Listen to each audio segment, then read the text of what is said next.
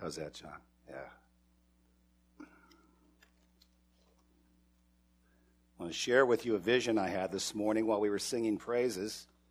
Um, I've mentioned before that the worship team, uh, I being a musician, really inspires me to uh, not only to praise God, but to uh, to listen to the words of God more carefully, how powerful they are. Uh, it's, it's, it drives me more to hear the words of God now than it does to hear a great melodic phrase on an electric guitar or an acoustic guitar or anything like that. Those of you that know me intimately, uh, you know what I mean and how many years it must have taken to do that by God's holy word. Uh, I'm so grateful. I had this vision of Tom Lay and Ashley Yurtsey as two little children up there singing praises to God, and it was just overwhelming. So, uh, and they're uh, cast together in this uh, role together this morning to lead you in praise and worship because Tom's voice was uh, faltering, and Ashley, who usually leads her own group, and Tom, who leads his own group as a, a group of one, uh, were thrown together in this mix, and it just seemed like two little children praising God in all their innocence and uh, for all His glory, and it was just overwhelming. So I was singing at the top of my lungs, and I apologize for those of you who heard that because I was singing not in key, not out of key, just loud. Okay. Well, good morning. Uh, I'm grateful to uh, and privileged to be able to preach to you today again. Uh, Pastor Eric has taken the week off, and uh, I apologize for those of you who came to hear Ecclesiastes preached again. I came to hear that too, and then I discovered uh, that I was preaching. So, uh, anyway, hopefully I won't fumble too much for you. Um, and I get to preach to you today from the Word of God about the Word of God. And so it's, it's especially thrilling for me to be able to do that. But for me to even go through a word of that, I'm going to need to pray now so that uh, the Holy Spirit will help us, help me in delivering the message, and help you in being able to interpret the message. And so let's go to God in prayer. Almighty, glorious, and gracious Father, help us now. Help me now to preach your word with accuracy and excitement, with reverence for the words that are yours, caution for the words that are mine, as I pray they will be of the Holy Spirit's guidance, and with true love and rightful guidance for this congregation of both believers and unbelievers, that my end purpose will always be to bring you glory, and that being to the praise of your glorious grace. Till our hearts, O Lord.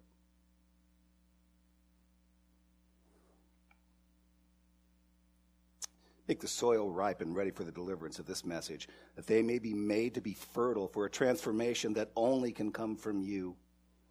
And may the lost be saved and the believer be encouraged to live out their faith and love for their God and for their fellow man. In the name of the one and only Lamb of God who brings salvation, the name of Jesus Christ, I do pray. Amen.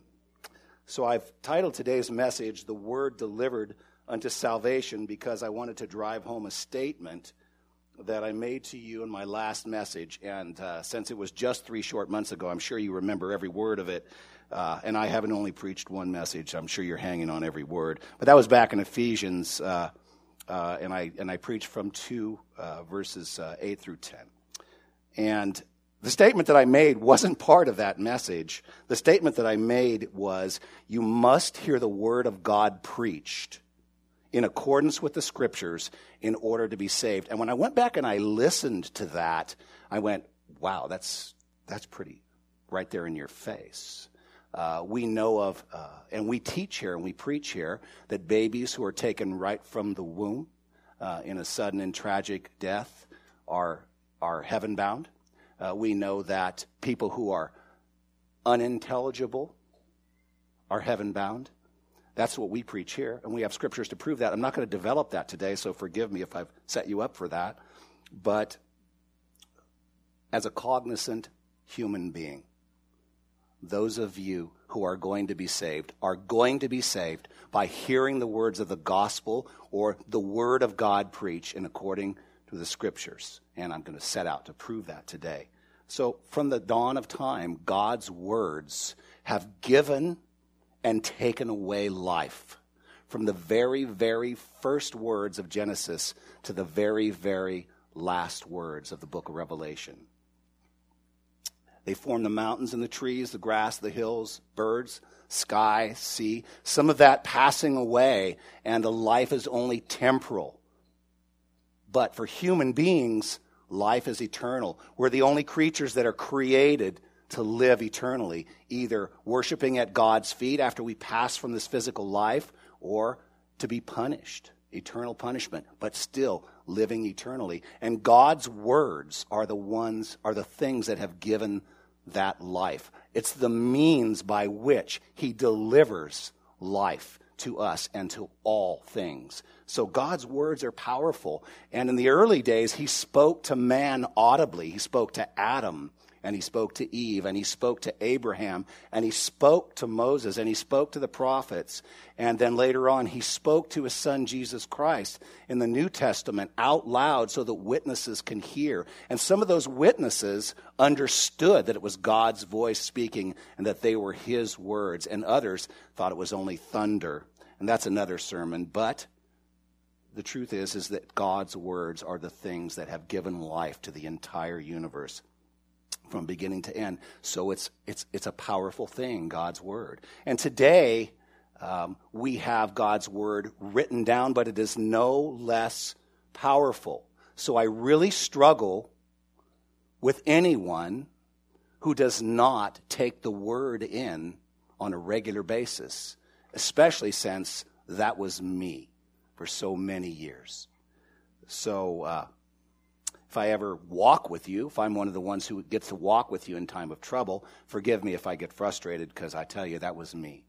I did not take in the word on a regular basis. And I believe this is the only thing that can heal you of your calamities, both physical and spiritual. So, as I listened to the recording of my message, I just couldn't let it go, that statement that I made. I'm going to go back to it again. You must hear the word of God preached in accordance with the scriptures in order to be saved. So I'm going to go to Romans chapter 10 right now, uh, verse 17. And I'm going to read that back to you. And if you're in one of the, the Bibles that are under the seats, uh, I want to say that's on page 615, but if it's not, it's on 614, so you'll be close either way. Um, but you can turn to that in your Bibles. You can see that message also on the front of the bulletin. It says, You must hear, oh, excuse me. I want to go to Romans 10 17. I was going to read my statement again. So faith comes through hearing, and hearing through the word of Christ. And that's the culmination of a number of verses that come right before that. Um, and those verses open up 10, 15 other sermons, which is what we all found out about when we started learning how to preach here. That you have to be careful how you develop a message because uh, there's so much to it. Uh, but again, you must hear the word of God preached in accordance with the scriptures in order to be saved. Um, so let's fast forward to. Uh, um, sorry, I got lost in my notes here. I'll just give that right to you, right up front. Uh, as I reveal evidence to back up the main point today, uh, I hope to do a couple of things. And these are my goals, not my main points in my sermon. Uh, first, it is to exhort the believer or to encourage you through the scriptures to educate you uh, so that you can give a competent account of the gospel to your neighbors or anyone you meet that they might be saved. That's my first goal in presenting the points of my sermon. And second, it will always be my aim to bring glory to God. And so these aren't in order of priority because you know that everything that we were made to do was to bring glory to God. But I want to bring glory to God by preaching to the lost today who are right here in this room, uh, or the confused believer who's been walking around the churches for years, and uh, you're participating in church activities and you're going to all the right clubs, all the right groups. You've learned to speak Christianese, and you know to say glory to God and Jesus is the answer to everything, but you're but you're in doubt. You don't know if you're really saved. So I'm preaching to you today that's going to be another priority. So, if everybody's still focused on Romans uh, chapter 10, if I haven't distracted you too much from that, uh, I'd like to go to verses 8 to 17 right now. 8 to 17, if you'll turn in your Bibles. Uh, it's right there on the same page in the Pew Bibles, if we want to call those pews. Uh, and so I'm going to go ahead and read from Romans 10, beginning with verse 8. But what does it say? And it is referring to a scripture that happened earlier in verse 6. And the word it is referring to a phrase that says, the righteousness based on faith. So, what does the righteousness based on faith say? And I'm going back to the quote now. The word is near you, in your mouth and in your heart. That is the word of faith that we proclaim. Because if you confess with your mouth that Jesus is Lord and believe in your heart that God raised him from the dead, you will be saved. I'm going to go over that again without my interference again. But what does it say? So, the word is near you, in your mouth and in your heart. That is the word of faith that we proclaim. Because if you confess with your mouth that Jesus is Lord and believe with your heart that God raised him from the dead, you will be saved. So I, I, went over those scriptures to drive home that main point that you must hear the word of, of God preached in order to be saved. Scripture 13, for everyone who calls on the name of the Lord will be saved, is not saying all we have to do is ask Jesus into our heart and we will be saved. Some of you have been through that ceremony. I've been through that ceremony. I'm also not saying that those of you who have made that statement are not saved. I'm just saying that the Word of God is what saved you.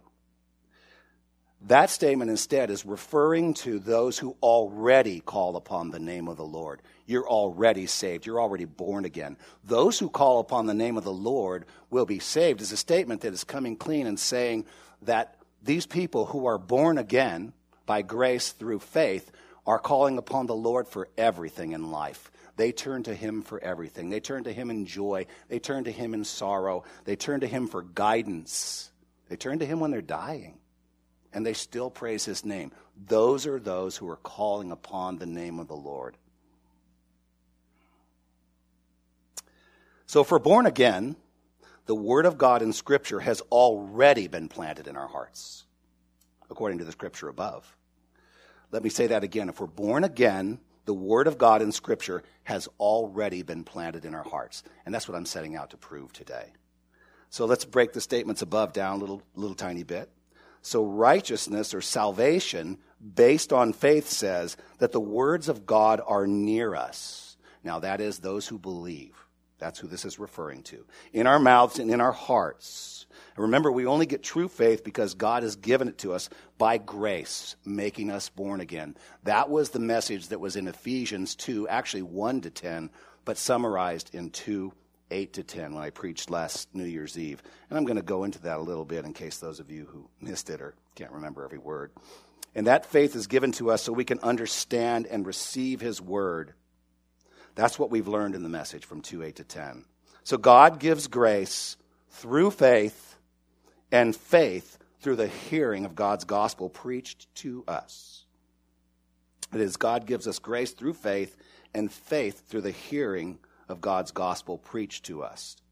And so that summarizes today's statement. So faith comes through hearing, and hearing through the word of Christ. So we could ask a question of ourselves. So if the word of God is in our hearts and in our mouths, how did it get there? If the word of God is in our hearts and in our mouths, how did it get there?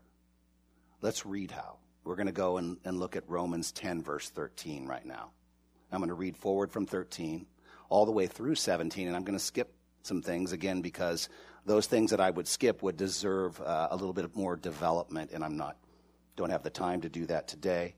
Um, so we're going to take a look at Romans 10, verse 13. For everyone who calls on the name of the Lord will be saved. How then will they call on him in whom they have not believed? And how are they to believe in him of whom they have never heard? And how are they to hear without someone preaching? And how are they to preach unless they are sent? As it is written, how beautiful are the feet of those who preach the good news. Then the scripture goes on to say in verse 17 so faith comes through hearing, and hearing through the word of Christ. John Piper says of this previous passage of scripture that nowhere else in the Bible is there more clearly listed the steps by which we are to be saved. In verses 10 17, it says, Our faith and subsequently the grace that brought us that faith came through hearing the words of God, or in this case specifically, the words of the gospel. So the words of the gospel are how grace and faith are delivered to us. It's the means that God uses. That's all I need to know right there. End of sermon. Not really. Gotcha, Greg. We must hear the gospel preached in order to be saved. That's the main point. Let's track backwards a little bit. In verse 15, it says, And how are they to preach unless they are sent? And then also a quote or a citation from Isaiah How beautiful are the feet of those who bring the good news. So we, we must not only send preachers, and that is those who herald the good news publicly from a pulpit type of a situation, street preachers, church preachers, those who preach the good news are, are called heralders. And those are who are maybe more formally trained or who just study all day and night, like some of us do, in order to deliver that message to you publicly. But we're also called, every Christian, to give an account of the gospel. Every single Christian. And you can read the backup for that in Matthew 28 18 to 20. Many of you know that one uh, by heart, even, or possibly in 1 Peter 3:15. So we recognize those who are public preachers. Those are the ones who are sent. And we recognize them when we say how beautiful are the feet of those who bring the good news. So we recognize them with honor and that's what we mean by how beautiful are the feet of those who bring the good news. So, how we receive the gospel is through preachers. That's the way God wanted it to be. And through you as a neighbor to your unsaved neighbor or your fellow churchmate, your fellow worker. So, you don't have to be a preacher and not everybody should proclaim to be a preacher, and that's a whole different sermon. But you do need to be able to give an account of the gospel. And so, studying the Word of God is an essential thing for the Christian. It's your lifeline, it's your survival. You receive the Word of God into your heart, into that fertile soil, and it grows like a seed, an imperishable seed, we'll learn later on. And as it grows, you grow in love for your God and for your neighbor, unless you're just trying to become a know it all. And we have those in all the churches. We have those who are just intellectual in the Word and they study and they go deeper and deeper and deeper. And they might even be saved, but they're not really exercising that faith in love. So when you exercise your faith in love, then you earn the clout to preach to your neighbor. So we're going to go back to 13 and 14 now. For everyone who calls on the name of the Lord uh, will be saved. And how then will they call on him in whom they have not believed? And how are they to believe in him of whom they have never heard? So the people who are calling on the name of the Lord get saved by hearing the gospel. And it says, how are they to call on him? if they haven't heard it yet. So they hear it from preachers. Well, where do the preachers hear it from? They hear it from the words of God. So just as God spoke audibly at the very, very beginning of creation and all the way through audibly out loud to his son so that other people could witness, the words of God today are written down in the scriptures for us to hear preached and for us to read. So I'd like to give you an example of how the word of God preached and read brought salvation to a man who is probably thought of to you studiers as the most profound theologian of all times, Augustine. So, from a lecture given by Bible teacher Steve Lawson at the Ligoniers, I learned that Augustine, the great theologian of the early church, got saved after a lifetime of prayer from a godly mother. Some of you know that he was steeped in sexual immorality and the study of the occult, and he was so deeply embedded into this that he just couldn't find a way out. So his godly mother was praying for him for a lifetime. She even followed him when he went from country to country just to stay and be near him and pray for him in order to turn him from sexual morality and rebellion against God. So his turnabout happened like this. When, upon sneaking into church Sunday after Sunday and sitting in the back pews, by the way, to hear the great Italian preacher Ambrose speak, in order to gain a grasp, a better grasp upon public speaking and the language of the day, he became convicted of his own sin as he heard the gospel preached to him over and over again every week. He then wrote of his own accord that he, at age 32, while sitting in a garden meditating upon such things as the futility of his own life and how it had been, how it had been just worthless. He was chasing after sin.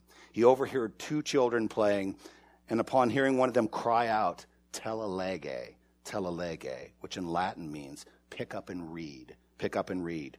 He picked up a Bible he had sitting next to him, opened it up, and read the first passage that he came to, which he said was Romans chapter 13, verses 13 and 14, which reads, Not in reveling and drunkenness, nor in lust and wantonness, not in quarrels and rivalries. Rather, arm yourself with the Lord Jesus Christ. Spend no more thought on nature or nature's appetites. He wrote later on in his confessions, In that instant, as I came to the end of the sentence, that is verse 14, it was as though the light flooded into my heart and all the darkness was dispelled. In that moment, Augustine became born again. In an instant, it happens. You hear the word of God preached. And if you are being given that fertile soil by God that day, if that's the day that God leads you to his son to hear that gospel and understand it, that is, receiving it through faith, you're born again instantly. We're not talking about sanctification here, which takes years, actually, the rest of your life. That's your sanctification. We're not talking about working out your salvation. We're talking about you being transformed from a dead living being to a life eternal living being, being born again. And that's done when the words of the gospel are planted into your heart. So we can tie the words from that example, pick up and read, pick up and read from the last example uh, as proof of my main point today that one needs to hear or just read the words of the gospel in order to be saved. Uh, there's people sitting right here in this room, and, and I've spoken to them, who were saved just by reading the Bible. And to me, that's the same thing as being preached to from Paul, James, John, the Lord Himself. And it's the same thing. It's the words of God being delivered to your ears that make that soil fertile, and instantaneously that imperishable seed takes root and begins to grow. You're born again. I'm going to give you some more scripture references, which I'm not going to develop today. So these are those that you can just take note of and, and check out at home. And they are, uh, they're basically along the same theme of God's words having life giving power. Uh, first, one of them is Second Thessalonians 2, beginning with verses 3, going all the way to 14. Uh, one of my favorites is Jesus preaching in the book of John. To me, the book of John is a giant sermon coming from Jesus. And that's John 6, verse 63. Uh, also 1 Corinthians 1:17 and 2 2 to 12 and that's just a few just to scratch the surface. It seems like every book I studied to give this message had cross referencing scriptures about how powerful the words of God are in our born againness, in delivering the scriptures in a way that give life. And take it away. Uh, in James chapter 1, beginning in verse 18, and I'm going to quote this one, it says, Of his own will he brought us forth by the word of truth, that we should be a kind of first fruits of his creatures. Again, I'm going to say that. Of his, that is God's own will, he brought us forth. And that phrase, literally, right here means gave birth to, or gave life to. By the word of truth, that we should be a kind of first fruits of his creatures. So, his words, the words that he delivered through the saints and the gospel preachers over the years, is how he gave us new life. You see how essential it is that you hear the word preached and that you read the word daily. Also, a very commonly known scripture, and in referring to the words of the gospel here, Paul says in his letter to the Romans, chapter 1, beginning in verse 16 For I'm not ashamed of the gospel, for it is the power of God for salvation to everyone who believes, to the Jew first, and also to the Greek. For in it the righteousness of God is revealed from faith for faith. As it is written, the righteous shall live by faith. So from faith, it's revealed from the faithful, the faithful words of God, first of all, and through the faithful preacher, for faith. That is for the ripening or the planting of the word that gives new life into the heart of the would be believer. I just love that scripture.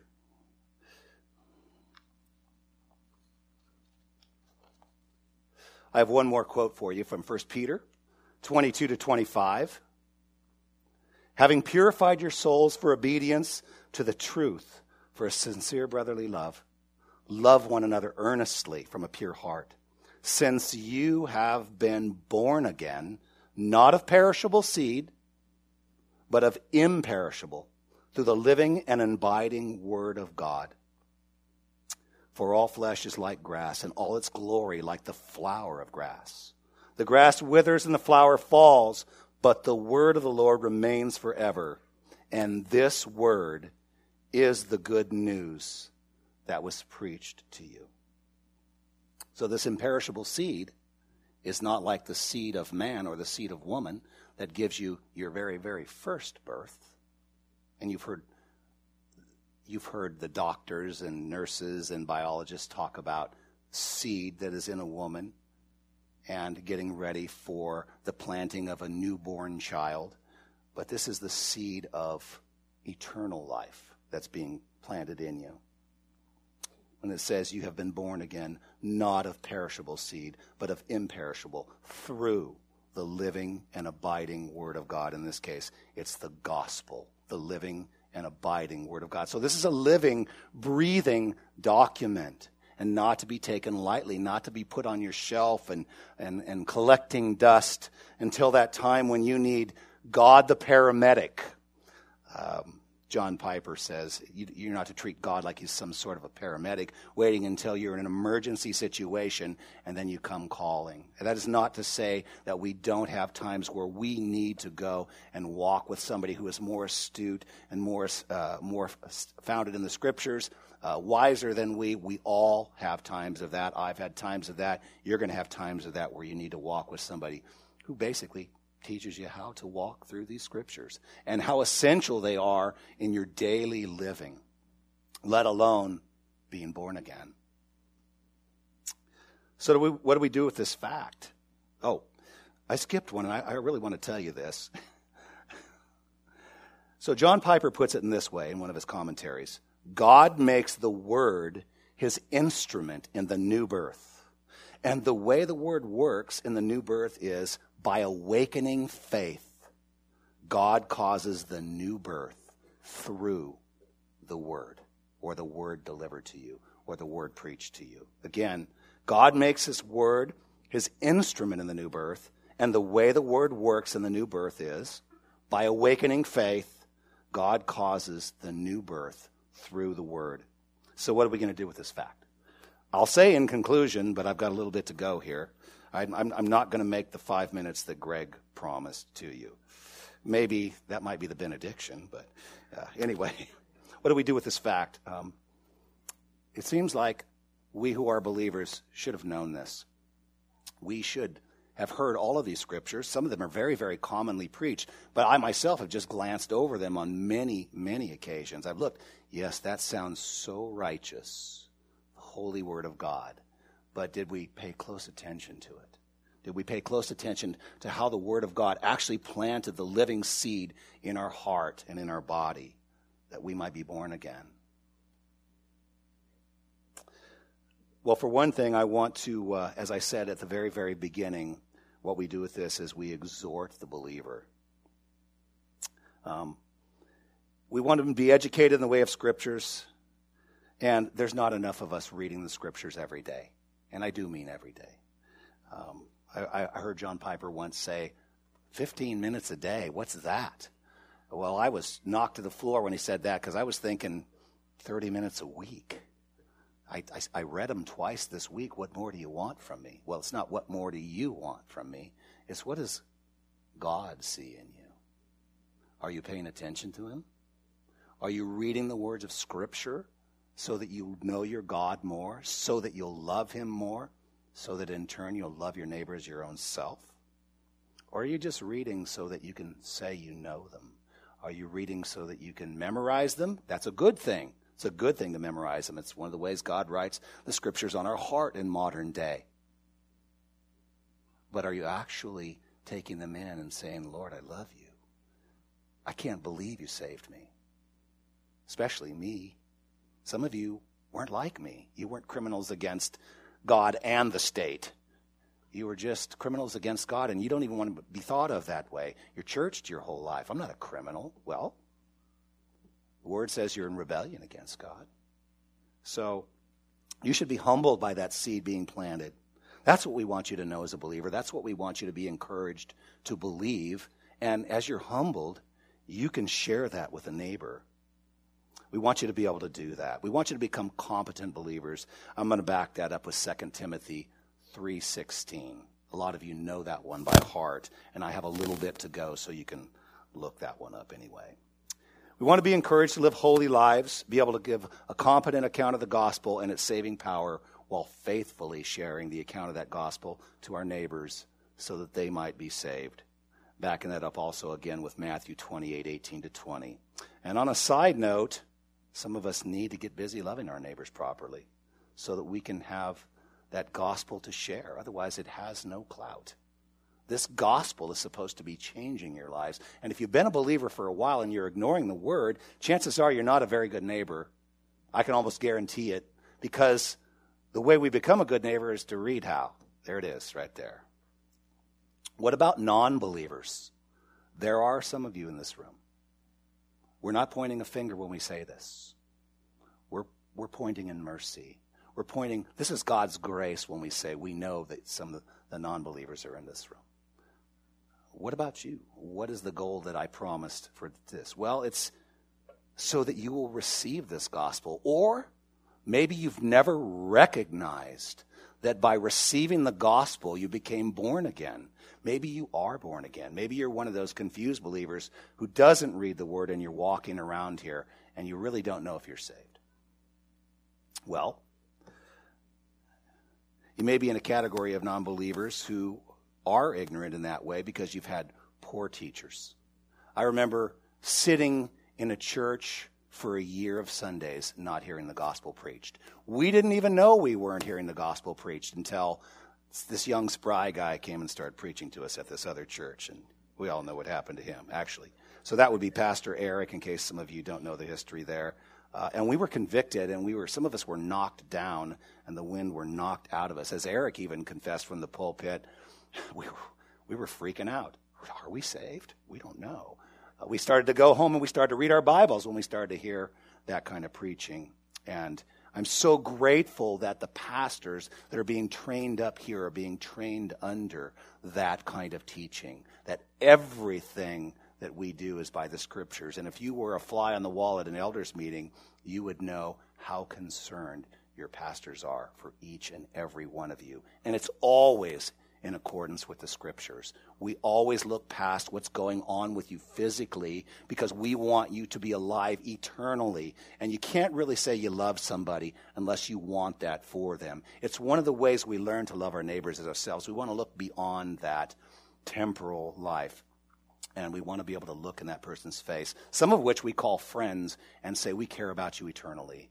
And the way we do that is by living life by the scriptures. If you're doing that, you'll be respected, it says, even by your enemies. They may not be saved, but you'll be respected. And when you're respected, you'll have earned that clout to preach the gospel to them. The gospel has power in and of itself, the words of the gospel totally and completely empowered by the Holy Spirit of God. That's how you can be confident as a believer when you're preaching to a non believer. So, for you non believers, here it is. Veritas, turn with me to Ephesians chapter 2. I'm going to be reading to you from verses 1 to 10, and I'm going to preach the gospel to you today.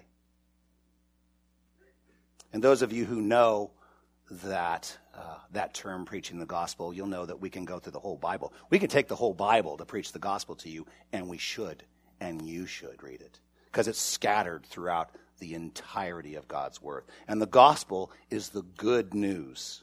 The gospel is the good news. So I'm starting with Ephesians 2, chapter 1. And you were dead in the trespasses and sins in which you once walked. That's for you believers. For you non believers, you are dead in your trespasses and sins. This means you're unable to come to God on your own. You don't have fertile soil. It means you're not transformed yet.